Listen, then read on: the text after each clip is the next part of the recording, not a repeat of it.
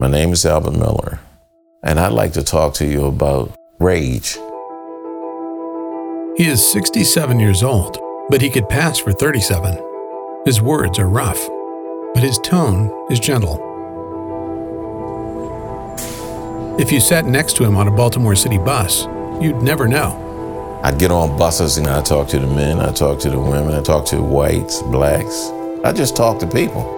You'd never know what used to be inside Albert. There was a time when I was growing up in the late 50s and early 60s, I absolutely despised everybody white, anything white, because I felt that they were constantly taken from black people, disrespecting us.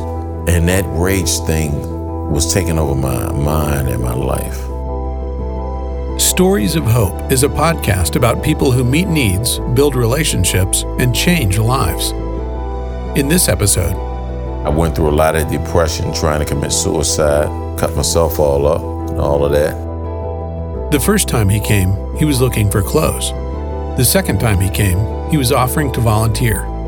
This is the story of what happened the third, the fourth, and the hundredth time that Albert Miller showed up at Baltimore's Fells Point Compassion Center. When you have seen the physical, emotional, psychological death and destruction that I've seen, and then when you get a chance to step away from that, you don't just, these things just don't happen. From Send Relief, this is Stories of Hope. Today's episode Inside Albert. The first thing people notice is his eye. Almost every day, weather permitting, Albert Miller roams southeast Baltimore, one eye open and one eye closed. For Albert, his injured right eye is a forget me not reminder of the angry and dangerous man he once was. I was like prime material for different types of gangs.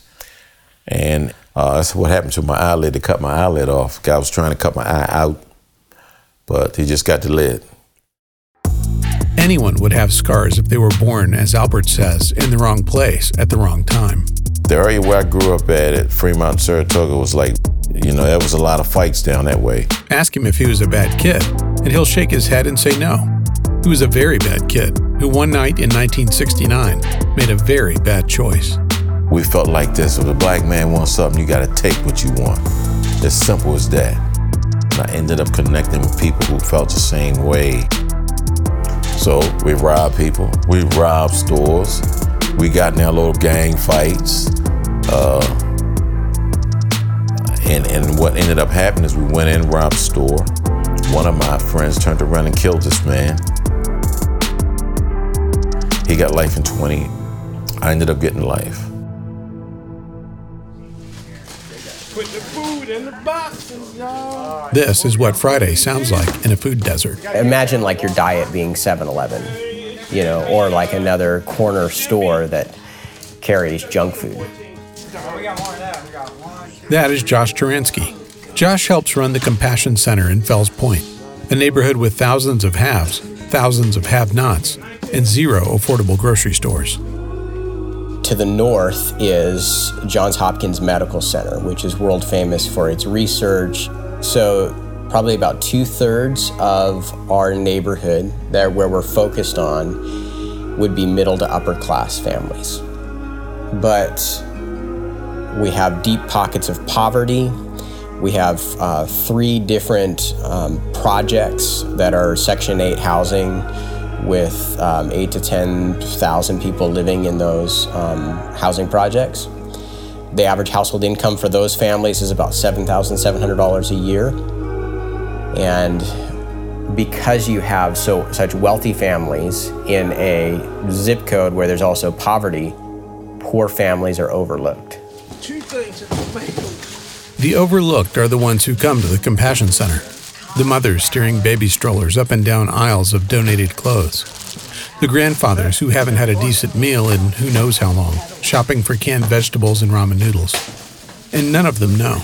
Okay, so we've been going through the book of Mark. None of them know how strange it is to meet a Southern Baptist church planting missionary running the Lutheran Fells Point Compassion Center. And today we're going to look at Jesus calling his first two disciples. We ended up in southeast Baltimore, where we're at right now, because there's a need for a new church there. And we were meeting in our home, but 63% of Baltimore is African American, and culturally, they will not go to a home as a first point of contact. So, if you want to plant a diverse church in Baltimore City, you need to have a public location.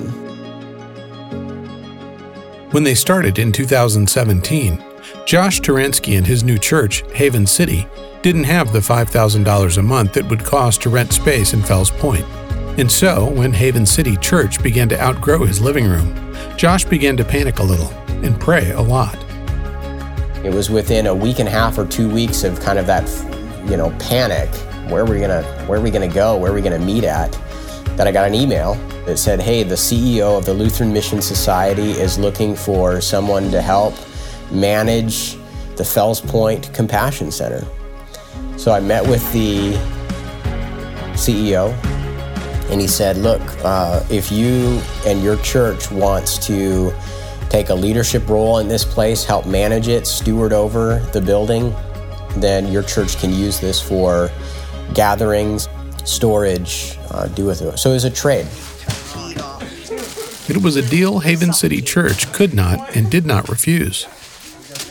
They began meeting here on Sundays for worship and started managing the center's day to day operations. And as they did, they found out they'd gotten more out of the deal than what they bargained for. There are about between 150 to 200 clients that are regular visitors. Those people come through needing food, clothing. God's allowed us to come in and meet those needs, and all of a sudden, these walls go down and people are open relationally because you're meeting needs, you're sending relief. Churches should grow out of that. Albert Miller knows the date by heart November 21st, 2017. That was the day he walked out of prison a free man. He'd been locked up for almost half a century. 48 years, five months, and uh, about four hours. Long enough to re enter the outside world as a rehabilitated but very confused Rip Van Winkle. There was many things I don't know. But my mind, I'm the kind of person that, okay, what is this? Smartphones amazed and baffled him. And the first meal he ate, he threw up. Four decades of prison food will do that. Back then, he was living with family. And that's how Albert Miller met Josh Turansky. My sister that I lived with brought me down here. And after she brought me down here, uh, they gave me some clothes. I started talking to him. And uh, I recognized from that point out that this is where I belong. When I first met him, his sister brought him into the center. We helped him get some clothes. He's got a great story, really sweet heart. So we got talking and we just hit it off. It was the beginning of a beautiful friendship. After that first meeting, Albert came back to the Compassion Center again and again, and he and Josh began to talk more and more. Only now, Albert was looking for something more than just a pair of pants. I came back because it was like I kept feeling his atmosphere. So I started coming down, helping out by cleaning things. I do food boxes on Friday. And I seen that he had a church. I said, You got a church? He said, Yeah, I do. Has, God could provide for everybody spontaneously. But what he has seen fit to do in the world, to care for people in the world, is to do it through the work of human beings. And I came to his church. And the first time I heard one of his sermons, I was totally, absolutely uh, uplifted because I've learned that Jesus is the way, that there's no other way except for him.